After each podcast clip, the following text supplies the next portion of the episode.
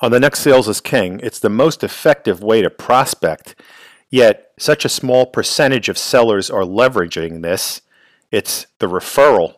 James Muir is back on the podcast to talk about his new book and give us amazing strategies for driving revenue through referrals. Next on Sales is King.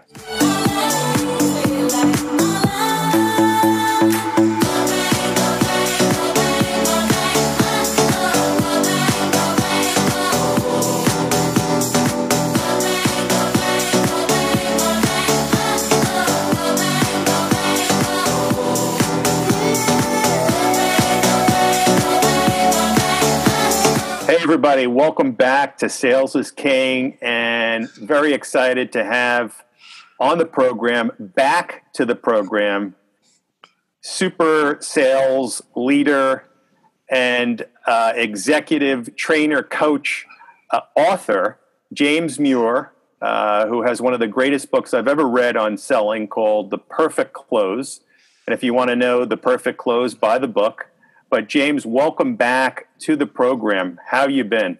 Good. I think uh, is this our third one together? I don't know. I think that, I think I think we've done three now. Could be.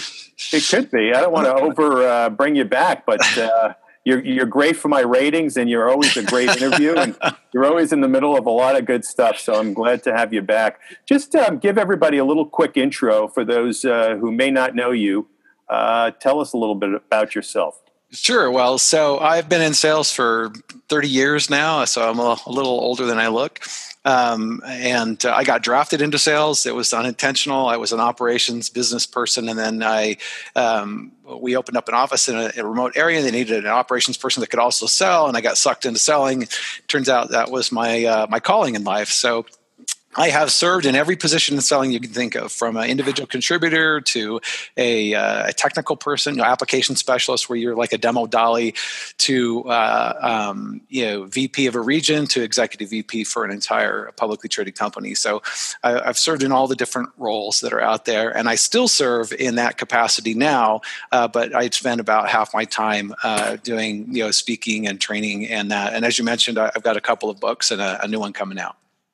That's very exciting, and we want to jump into that. But let's start by talking about, you know, what are you seeing now in this whole new COVID, post-COVID economy?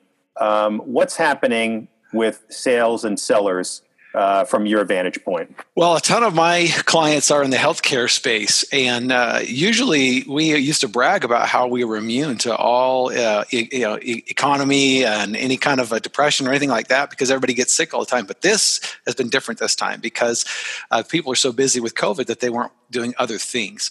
And so, what I think. Um, obviously uh, most a lot of the selling has had to happen remote. And so there's there's dynamics around that that reduce the human level. And so there's things you got to do to compensate for that. But i think one of the biggest things that we hear is man i hear i was working with this client then all of a sudden covid hit and then everybody puts everybody puts the brakes on. They don't want to do anything. And so a couple of those strategies that we've had to do uh, in order to uh, continue to, and I've got clients that are actually doing better now than they were before COVID, uh, but is you got to focus on different stuff. People are not interested in uh, productivity. They're, they're interested in hard cost savings. And executives want to know there's three things. They want to know muchness, how much. They want to know sureness, how certain are you that they're going to get the return you're promising, and um, soonness how soon it is it. And so if you're promising anything like hey you're going to get a return like in three years they're, yeah, they're not going to they're not going to they're not going to listen to yeah. you right? So you have to and so the way you, that turns into a practical strategy is um, you need to change your messaging to focus on immediate gains usually in cost savings or risk reduction right now that can and, and you need to argue that they're the easiest fastest thing that they could be doing right now. And then what you need to do is take all the risk out right? And this is a new this is a new tool that a lot of people have not used in years past, but you probably are going to have to guarantee your results in some way to take mm-hmm. the risk out, or they will delay. And, and uncertainty causes them to just wait. They'd rather wait and to see what's going to happen when it's all over. And here's the news flash, Dan. Doing nothing does not solve the problem. Right. You're going to have the same problem you had before. So when folks say, "Hey, how I re-engage my client," just remind them of the original reason that they engaged you, because that hasn't gone away. And then on your side, you need to do risk reduction strategies on your side to make sure that they that there's really no reason for them to not move forward. So those are a couple of just little snippets that have helped my clients. Yeah, without a doubt. We um, so uh, in my business, we came up with a program uh, exactly addressing two of those key elements. How do we get something out quick, fast? So whereas our solution typically might have taken two months to deliver, um, leveraging a new piece of technology, we're able to get it out in two weeks. And then in addition, we de-risked it by calling it a risk-free. So you'd sign up, but you could leverage it um, and it's a kind of a business value ROI selling type tool. You could leverage it for 30 days or more uh, before we, we, would send an invoice. Perfect. And um, right. those two things uh, got deals going again because everything was literally frozen solid. Um, and some of our customers were um, somewhat progressive, saying, "Man, we've got to take action," and others were literally just sitting on their hands, hoping it would just go away and budgets were frozen. So it's a really challenging time. But I think the flip side of it is it also opens up a tremendous world of possibilities, right? Because now it seems almost everything is on the table in terms of um, what companies are looking at. So I think there's a lot more opportunity now for salespeople to get in there, do a really good discovery, and try and sell in new stuff. Yeah, I think uh, a major focus has to be put on your value prop. So organizations that have not done the work on exactly what their value proposition is and how it is that they can save money, reduce risk, or improve cash flow. Those three things are the hot things right now. Um, they need to go back and do their homework on that because that's what needs to be in your messaging right now. And the truth is, it was always supposed to be in your messaging. It's just it's just su- super heightened in its importance right now. Yeah. Yeah, we've gotten away with a lot of uh, bad stuff. Um, so I know you have a new book coming out, um, and I want to talk through uh, the contents and the subject matter. Um, tell us a little bit about it. I know it, it really um, goes back to one of the biggest challenges um, that we hear sellers have today. So tell us a little bit about that. Sure. Well, it actually started. I was uh, writing a book. I'm in the middle of it uh, called Tactical Prospecting, and then we got to the part about referrals and there was just so much material there that I decided to just to to deviate for a minute and complete a book on referrals.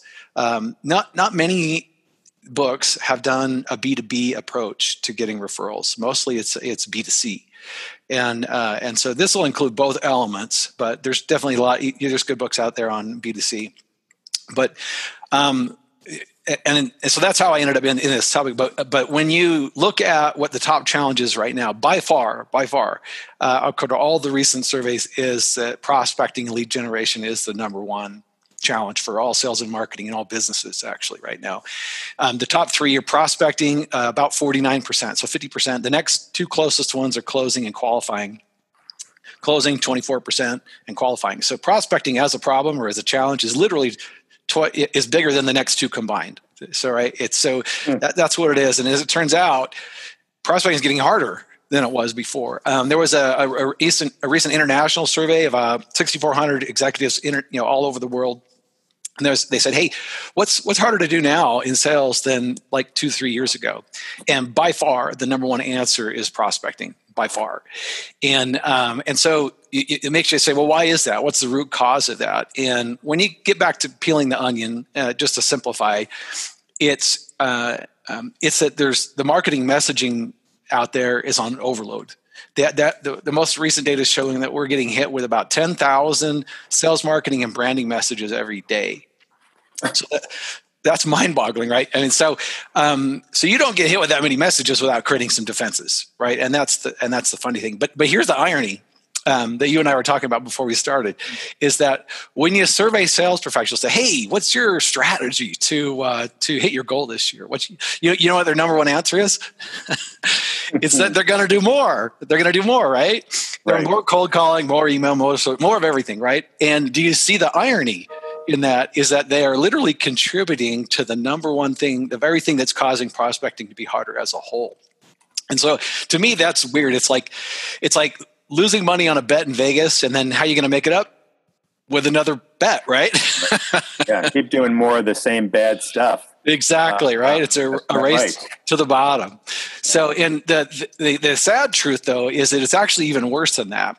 Is that there is actually a whole new breed of these of robotic competition that's out there, AI, um, that's going to elevate this messaging overload to absolutely ridiculous levels. And um, uh, competitors are now leveraging this this whole new brand of robotic tools that are out there. And I'm sure some of your listeners are already even using some of these tools. But what what these tools promise to deliver is more precision, more scale. They act human, and but the, the key here, embrace yourself, is that even higher levels of messaging and interaction because these robots can spew out messages at a ridiculous and unprecedented rate.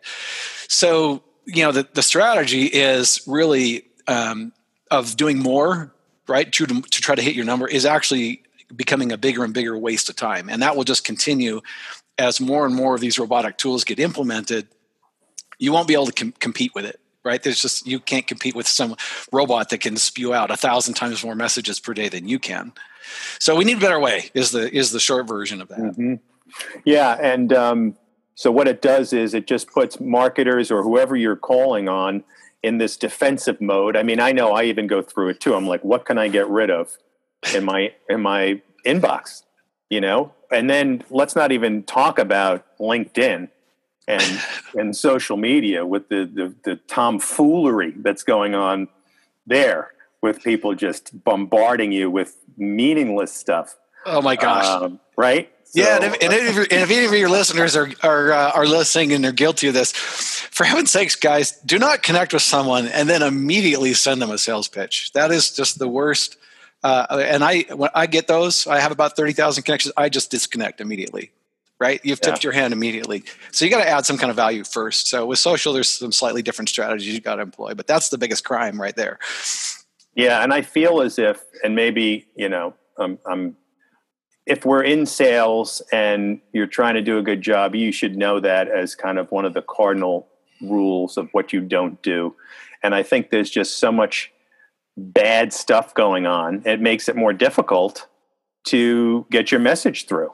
Yep. Um, and it's just it's just craziness. So um, you know, so how do we solve this issue? Um, what are some of the alternative approaches to uh, trying to get our numbers right? Yeah, well, the, the, the, data actually shows there's a really clear path to doing that, right? Mm-hmm. What most uh, sales professionals are actually surprised to discover is they just haven't been focusing on the highest leverage points in their prospecting efforts. And they're even more surprised to discover that just by making a few minor tweaks to their prospecting, they can get massive improvements, like, like along thousands of a percent in terms of effectiveness. And these improvements fall into four categories. There's market message, medium, and motivation, those 4 mm-hmm. Okay. And so just to be really brief about what those are, market is about targeting ideal clients. Okay. It's probably the single most effective strategy you can implement is just to, to only sell to ideal customers. And that's because everything else in the pipeline is downstream from there right? So it doesn't matter if your demo is awesome or your negotiating is fantastic, your presentations are great. If you're putting crap at the top of the of the funnel, it, it won't matter. It'll all fall on deaf ears because you're selling to the wrong person. Okay. Message is about crafting our message. So once you get through to them, how do we craft a message that is going to resonate and get them to respond and want to have a conversation with us? Medium is about the channels that we're going to use to actually deliver the message once we've got the message worked, right? So if they if your our people hang out on LinkedIn or they hang out on social, great, that's a great channel. If not, we might be using email, we might using right. And today I think we're going to talk about the referrals channel but mm-hmm. um, and then last is motivation which is about personal energy right? And so uh, none of this works if we don't work right? So that those are the four high leverage areas. But in the context of medium um, the data j- shows that there is a channel that is far and away the best and that's referrals. And um, and, and let me just give you some metrics for your listeners on this. This will just blow your mind and I, I could go on forever but i'll just kind of pare it down. Mm-hmm. um, any engagement department whether you would like to recognize this factor or not, about 90% of, uh, of your peers are already influencing buyer decisions. It's already happening. So it's either happening with you or without you, is the point. and um, 84% of, of de- executive decision makers, they like to start that process with some kind of a referral. That's how they like to begin the whole process anyway. Mm. And uh, you're, if you use a referral, you're uh, um, 500, it's, it's like between four and 500% more likely to get your appointment if you're using referral. So it, it's mm. much much higher in the in the conversion de- department.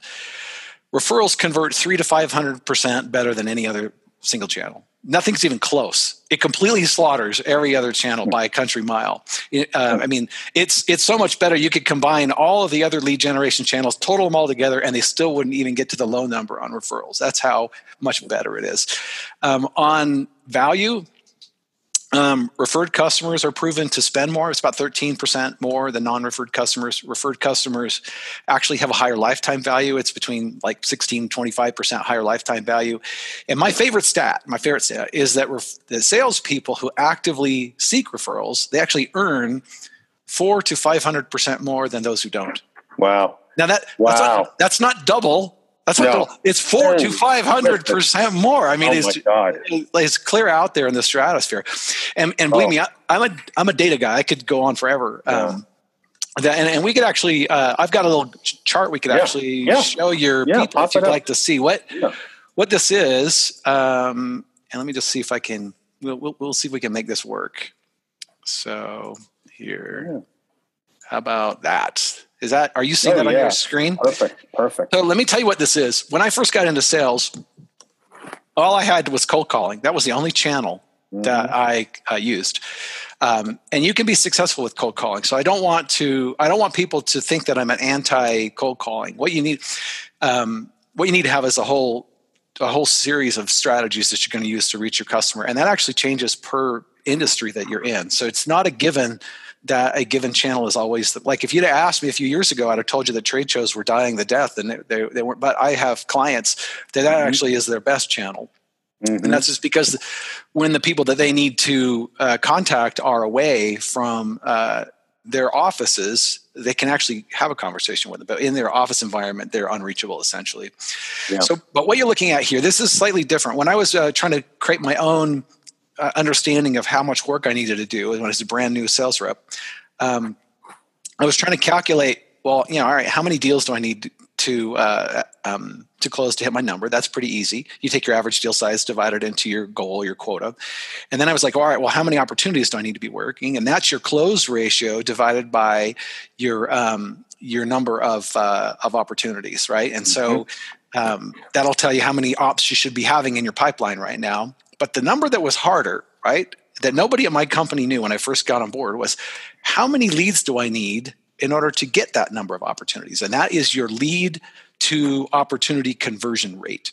Mm-hmm. And nobody had a number. And so at that time, I just had to pull a number out of the ether, which I, the number I pulled out of the ether was 3% of my cold calls will turn into opportunities, is what I used. Mm-hmm.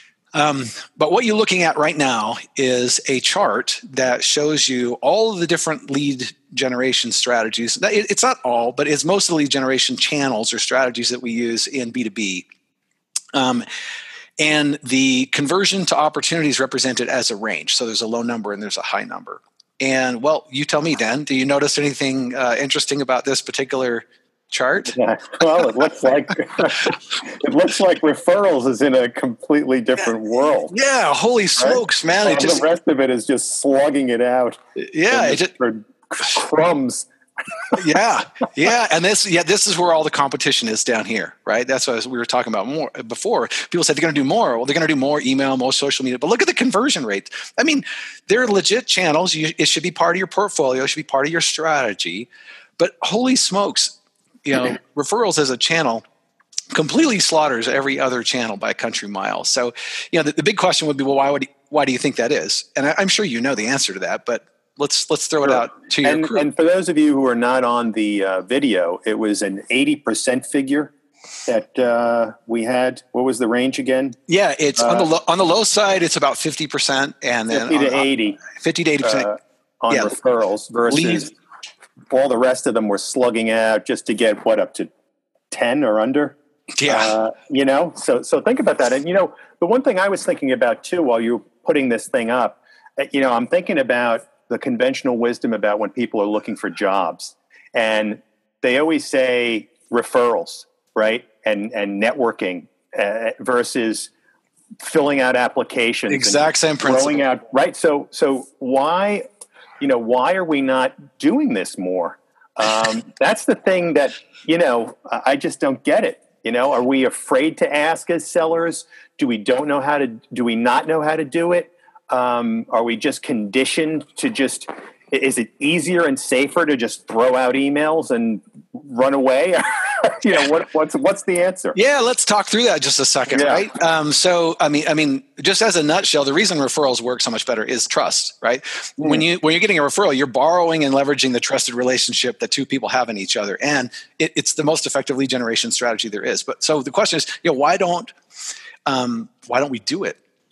And um, and by far the answer, the number one answer that I hear is that people just forget that's that's the number one answer that I hear, right? And what that means is they don't have a process, they don't have a right. system, and so because of that, it's random and it just doesn't happen. So the, you know, the answer to that would be, all right, well, um, you know, implement a system, implement a process, you know, for having referrals, and then you know, if there's any you know managers on here, that's yeah, that's kind of on you to help them do that because mm-hmm. people don't they don't salespeople tend to prospect the way they came from whatever job they came from before right? So if we were cold callers in our last job and then we get into this job, they tend to be cold callers. You know, if they did trade shows, they do trade shows. They just they, they because yeah, that's what they've been taught, and very few people know how to do referrals correctly. Is the problem.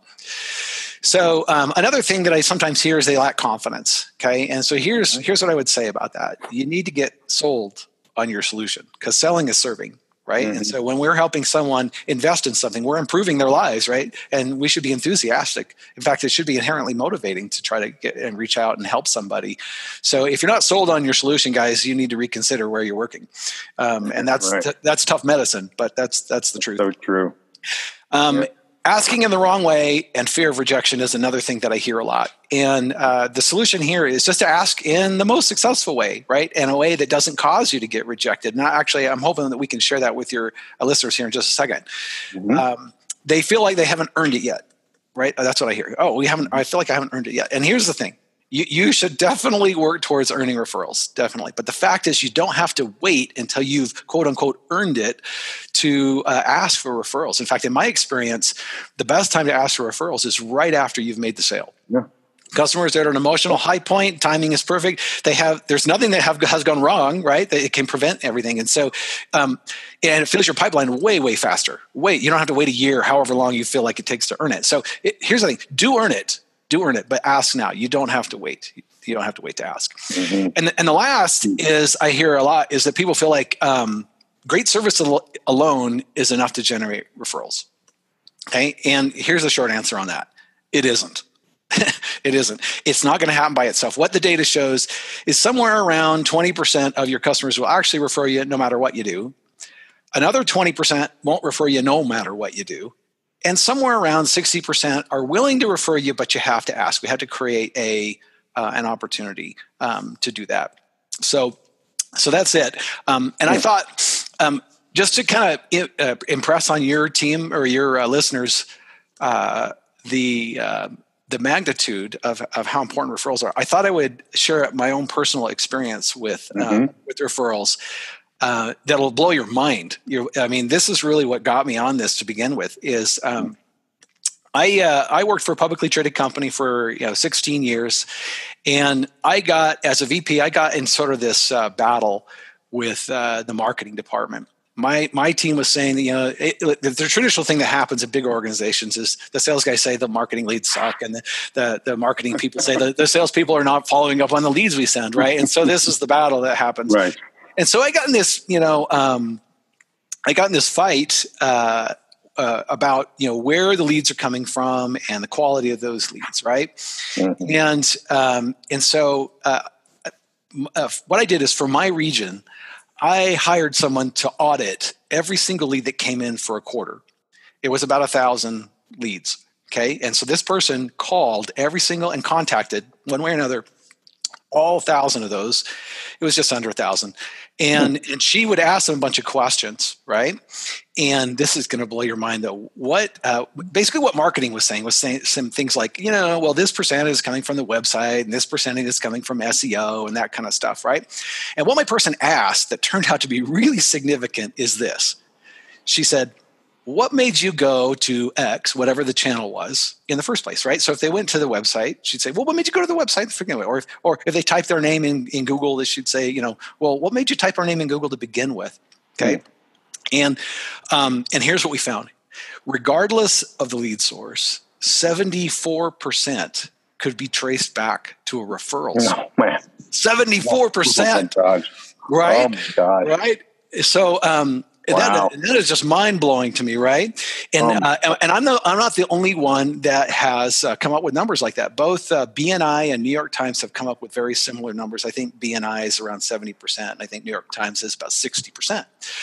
So the reason I share that is because it was an eye opener uh, for me because I thought, oh, well, all these other channels are great. But in reality, the majority of the opportunities that we were getting were actually always coming from referrals. It's just we, we couldn't do that. And by the way, there's a word for that in the marketing world. It's called attribution. Mm-hmm. And what I would say is attribution is a super complex issue and very hard to get right. So I would not get yourself embroiled in a debate about that.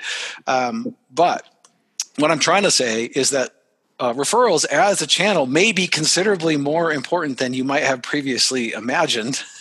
wow, because from my huge. perspective, somewhere between 60 and 75% of all leads are actually coming from referrals anyway. Wow. That's, that is a mind blower. um, I did not know that. And I would never think that. You would just never think that because you, you only see them in a separate category. You know, there's the referrals that you get, and then there's all this other activity um, yeah. and it's it's tricky. I don't know that we'll ever get that right. If, yeah, if but, our first trackable contact is because they typed or clicked on something, we'll we won't know any of a personal conversation that might have happened beforehand mm-hmm. that, that triggered that. Mm-hmm. Wow. So how do we? So and then your reasoning around, um, you know, why we're not doing a good job on this. So what what are the steps that we need to take? Um, you know, it's just so funny, right? I mean, in sales, you know, sales 101 is always ask for the order, right? You know, and um, so it seems as if you've got to start with ask for the referral. Um, if you don't ask, they won't know. It was this, and something I read or watched a while back. They were talking about um, a homeless person or someone on the street um, that was just kind of sitting there. But the ones that either had a sign or their hands out were doing a lot better because they were telling the people what they needed or what they needed it for. So um, I think you just have to lead people and tell them exactly what you want. Even when you're, you know, what they teach you when you're networking or when you're meeting somebody, you have to very specifically tell them what you're what you need, what you're looking for. You know, what sort of person do you want to meet? Um, you know, who who would be helpful to you? Um, so maybe this is going to kind of lead into to what we need to do. Yes, what we need to take. Yeah, let me so let me give you some specifics around that because I have personally with my own teams tried and failed at almost every way of asking for referrals you can think of. and so what I'm going to share with you is what turned out uh, to work and actually made a very big difference for me. And um, I would just say, you know, one of the biggest problems with referrals is that reps don't know how to ask, and since they don't know how, they don't ask at all. That's mm-hmm. that's the main issue, right? Mm-hmm. And it's kind of like what you were just saying: if you don't ask, you don't get. However, often they ask in the wrong way and when you ask in the wrong way they also fail and then that creates this reinforcement that they that they don't want to do it okay and mm-hmm. i have read virtually every book you can think of on um, on referrals and and i've tried these different things and what i can tell you is probably 95% of the advice out there boils down to getting with the customer and asking them hey who else do you know that can buy my stuff Mm-hmm. Okay? And sometimes you can do better by saying, hey, the, the best kind of person to buy my stuff looks like this. Now, who do you know who can buy my stuff? Okay. But here's the, here's the thing I've tried all that, okay, in the B2B world anyway. Mm-hmm. And if you do anything like, hey, who else do you know that can buy my stuff? You're going to bomb out. Okay. Mm-hmm. Um, like I said, I've tried this and I failed at all this, and it doesn't it doesn't really produce much results. Um, and the reason for that is you're just asking them to do too much work, right? Asking a person to think of everyone they know that meets a certain criteria is actually quite hard. Try that sometime, right? Yeah. Let me, let me tell you what does work and what made a huge difference for me and my own teams. Okay. Instead of asking your client to pull a name, a list of names out of the ether, go out in advance and figure out who would be a good candidate for you that they already know using either LinkedIn or society rosters. Okay, so you can mm-hmm. like for example, I can see, hey, I know you know I, I know Dan Sixsmith knows uh, Jeff Shore, right? And so I can see that you're connected on LinkedIn. So I already know in advance. And so that's how you identify them. And mm. and then um, basically before you go into the conversation, you know the name of the exact person you want the introduction to. Okay, so instead of saying, you know, uh, hey Dan, I'm trying to get a hold of Deb Calvert at a you know people first productivity solutions. Um, do you happen to know her? I, well, of course, I already I already know that you know her, right? So mm-hmm. I'm, I'm I'm kind of yeah, that's in my back pocket. And so here's the thing: is mm. your customer's not dumb. They can tell where you're headed with this the second you ask.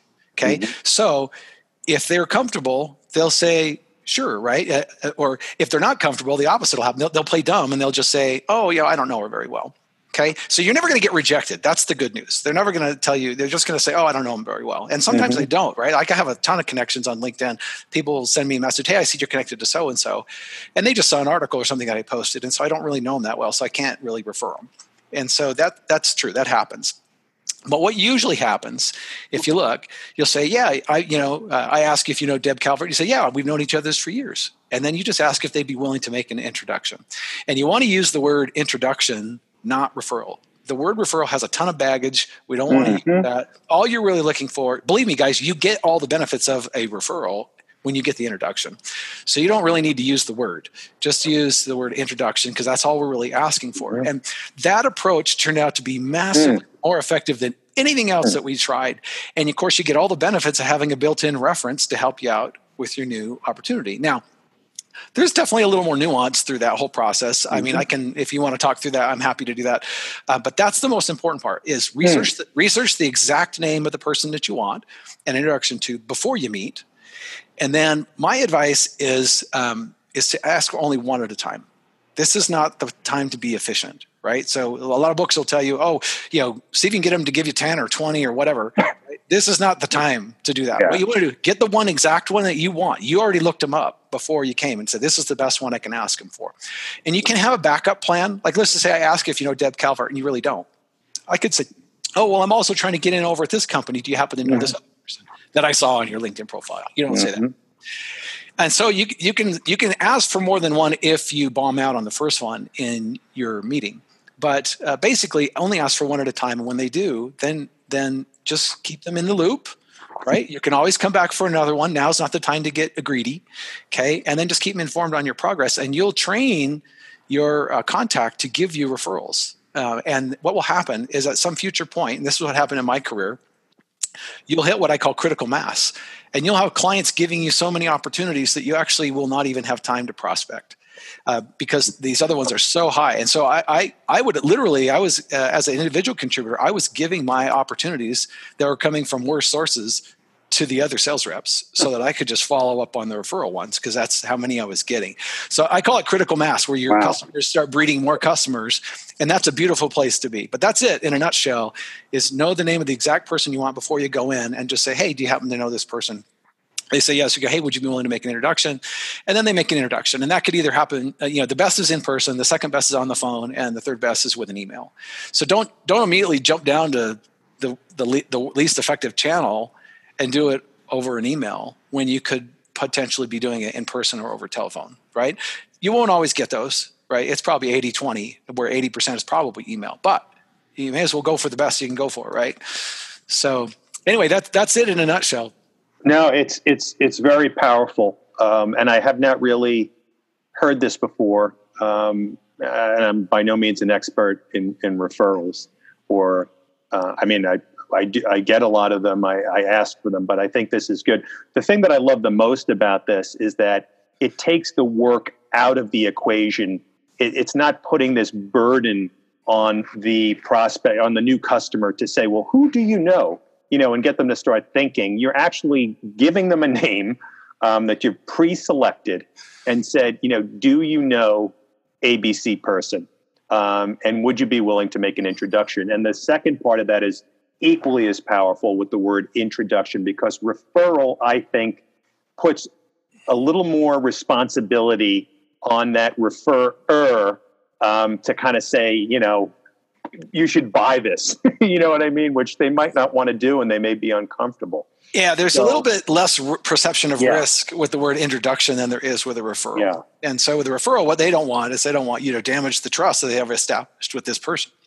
Which means, by the way, you got to be trustworthy to begin with. One of the top challenges I see when I go into an organization and we start this process is everybody would love to leverage referrals, but nobody has built up any goodwill with their clients. And so if you're a fire and forget type of sales guy, and now you want to go back to somebody you sold two years ago and see if you can get a referral, newsflash, it, it, you're going to have to rebuild the relationship because you haven't been keeping in touch with them. So, um, and and there is a little bit of a game there where you have to kind of eyeball which customers are the most leverageable that way. Because you can't you you're not the service and support department right? There's a department for that purpose. Um, so you need to kind of strategically pick the ones you want to keep closest to you the ones that are most likely to be leverageable. And th- so there's a little bit of a, a strategy around that but you got to keep the contact going with that customer continually uh, aid yeah. them because then it's going to be easy to go in and meet with them. And there's some strategy like let's just say you're in the boat where um, where you haven't been doing it what you can do is you can sit in on the support calls that your your project mm-hmm. managers or your other people are doing. And then at the end of the call because you're involved you could say hey you know what? I'm we're trying to get in over at so and so's place. Do you happen to know this person? And you know that already because you looked it up beforehand. Mm-hmm. and then and then you've done that. But the, the, the context there is you delivered some value or your support person did, or your trainer did, or your implementer did, right? Your project manager did. And then somewhere towards the end of the meeting after value has been delivered, then you, that's the opportune mind, uh, time to ask them if they happen to know a person and if they'd be willing to do an introduction. So there's some nuance to that. Mm-hmm. If, if, but honestly, just the super 20,000 foot view is if, if you're not contacting your existing client base, you're going to have a hard time leveraging them. So you need to have a way to be doing that. And uh, you, it, well, I just gave you one way, but there are other ways. Is just for you to be with them, to you know, take them to lunch, do things like that. Put that schedule right into your calendar because uh, what I can tell you is that those leads convert so much higher. You're way better off spending uh, some time investing in the relationship with the customer, making sure they're getting the results that you promised, than than blasting out 100 cold calls or 100 emails because it converts so much right. higher. Yeah, and so do you see? Um, when you start to do this as a general practice, do you see um, some of those customers coming back to you saying, "Hey, James, do you know ABC person?" And now you're on this kind of mutual referring type of basis, or yes, yes. In fact, one of the best ways to get referrals is to give a referral 1st mm-hmm. Is to give, mm-hmm. so if you think about what industry you're in, you got to think what what could work as a in terms of a, a, a, referral that you could send them. So look at your network, see who you could send them, recommend them, right? And then do not do not do this. The this is the this is the referral uh, equivalent of the LinkedIn connection, and then you uh, immediately send a sales pitch. Do not refer them, and then one day later ask them to refer you. Just let it just let it simmer yeah. for a bit, right? So this is not a a um, it's a long term strategy, and uh, so if, if you're looking for a quick bang for your buck, if you've already got a relationship set up, it can convert quite. I mean, I have one client we just barely set them up with certain referral relationships a couple of months ago and literally they just broke the record most number of deals in a uh, in a month and about 60% of those were from these brand new referral sources that we set up now mm. that's because this particular one of their sales guys he was always good at keeping his customers happy and keeping the relationship there. And so that was there for him to leverage. If you haven't done that, you got to rebuild that back up again. Even worse, sometimes, Dan, people aren't even connected to their clients on LinkedIn at all, yeah.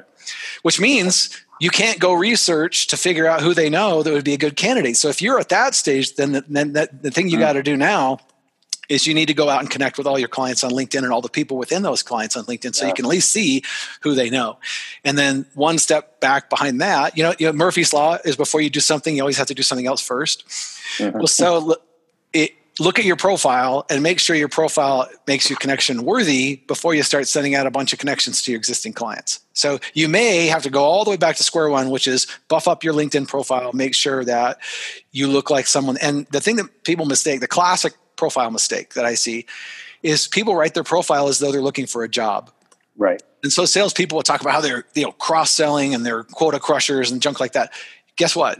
Clients don't want to customers don't that. care about they that. Don't want to see that. They want to yeah. see how you can help people achieve their goals. So you need to rewrite your profile and your skills to match what makes you look interesting. And then when you send out your message uh, or your invite to your existing client base, go, oh, this guy looks like he could add some value. Yes, you're, what you're looking for really is this visceral 30 second they glance at your profile and say, yes, that's what you're looking for. Once you've got that, now you can at least look through their connections. You're still going to have to build a relationship I talked about, but now you can at least look and see who they know that might be a useful, you know, might be a good target for you.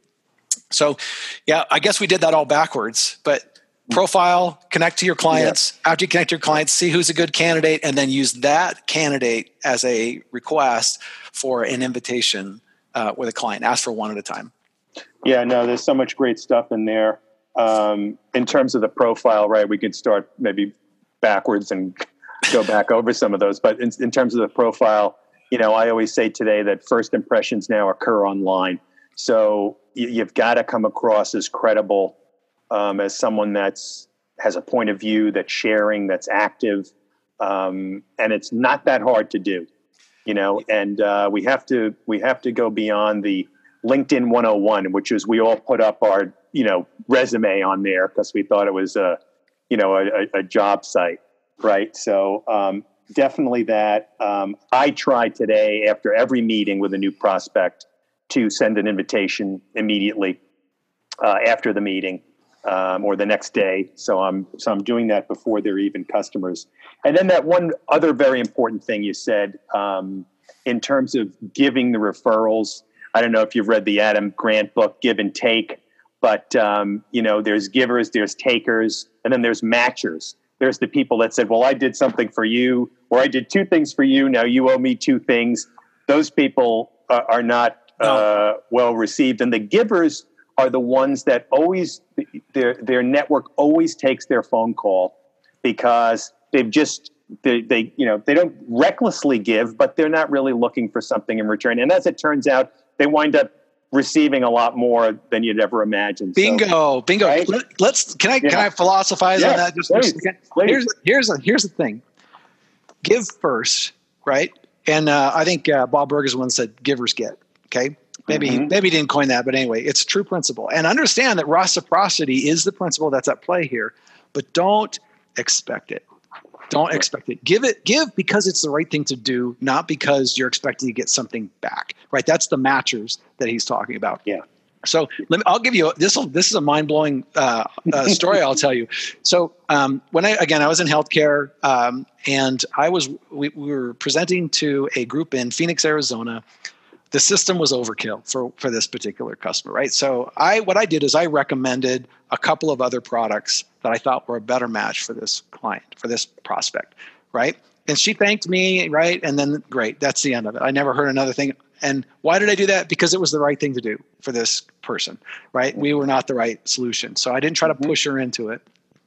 Two years later, she um, I get a call from Glenn Edwards, the CIO at uh, a a big, uh, the largest healthcare system in Arizona. And he invites us to come, you know, present and all this. And there's a long story there, but I'm just going to give you the short version. It turns out she referred Glenn, she knew Glenn Edwards and she referred Glenn to me. And we ended up selling uh, in the first round with him five million, and then over the course of the next few years, another five million for a total of ten million dollars that we sold to this organization, all because I selflessly, two years earlier, recommended other systems to a person that wasn't a good match for my system. Okay.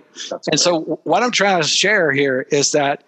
Um, is that you want to do the right thing because it's the right thing, not because you're expecting to get back. I did not send her in another direction because I thought, oh, maybe someday she's going to refer me to Glenn Edwards. I did not think that at all. You just do it because it's the right thing to do. Put that into your personality and make it a permanent part of your life and and it it the, all the other principles that you learn about that is truly what makes it work but you don't do it because of that you do it because it's the right thing to do yeah without a doubt that's a that's an important philosophy to have um, just trying to help in any way you can um, and you go on these calls and you start by saying you know can we help can i help them with my solution and if not can i help them with somebody that might be able to help them better um, James, man, I got to tell you, this this has been great. It's always amazing with you. Um, let's hear when is this new book going to be available? Because I think it's going to be uh, something that everyone needs to jump on. And then after that, tell us uh, and the and the audience how we uh, find you on social, et cetera. Sure. Well, the, the goal is to have it out by December, so we will see. All right. right? Cross our time, right? Holiday and, uh, time. Yeah. yeah working title is the perfect referral. We will see. Again, uh, there's uh, you know yet publishers get to say some things about those kinds of things, so we'll see where mm-hmm. that lands. Mm-hmm. Um, and if, if folks want to contact me, um, I'm probably most active on LinkedIn. Um, and so happy to connect with you there. Um, I am active on Twitter. Uh, the handle's uh, B2B underscore sales tips and um, uh, I, I, curate a lot of content from other people. So you will see mostly other people's content in my twitter feed.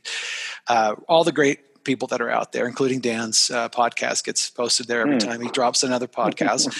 and um, and then it, it, you're certainly welcome to follow if you want to see my personal stuff. You're certainly welcome to follow me on Facebook, right? But whatever. Uh, and I, I got I, there's also an Instagram. Uh, it's uh, James Puremuir, I think, is uh, is the Instagram. So really, the best way though of all those ways uh, is just go to the website. It's puremuir.com, p u r e m u i r.com, and uh, go to the, uh, my my advice. Go to the resources. There is like a dozen free resources there. Literally, you could see all the perfect close stuff, the first three chapters of the book, and all this these presentations. In fact, there's one presentation from Outbound.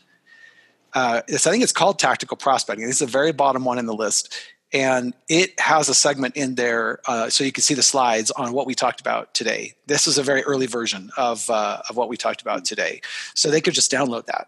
Right, all that's yeah. free. Yeah, awesome. And I have gone to this puremuir.com site uh, many times. There's great resources there. James has a great um, uh, documents on discovery, which I've used many times. I've used with teammates, I've used with people I coach. Um, so, really, really good stuff. And, James, thanks again for coming on. Always a treat to have you, and uh, look forward to uh, further conversations with you. Yeah, thanks, Dan. Thanks for having me back. It was great. Talk to you soon.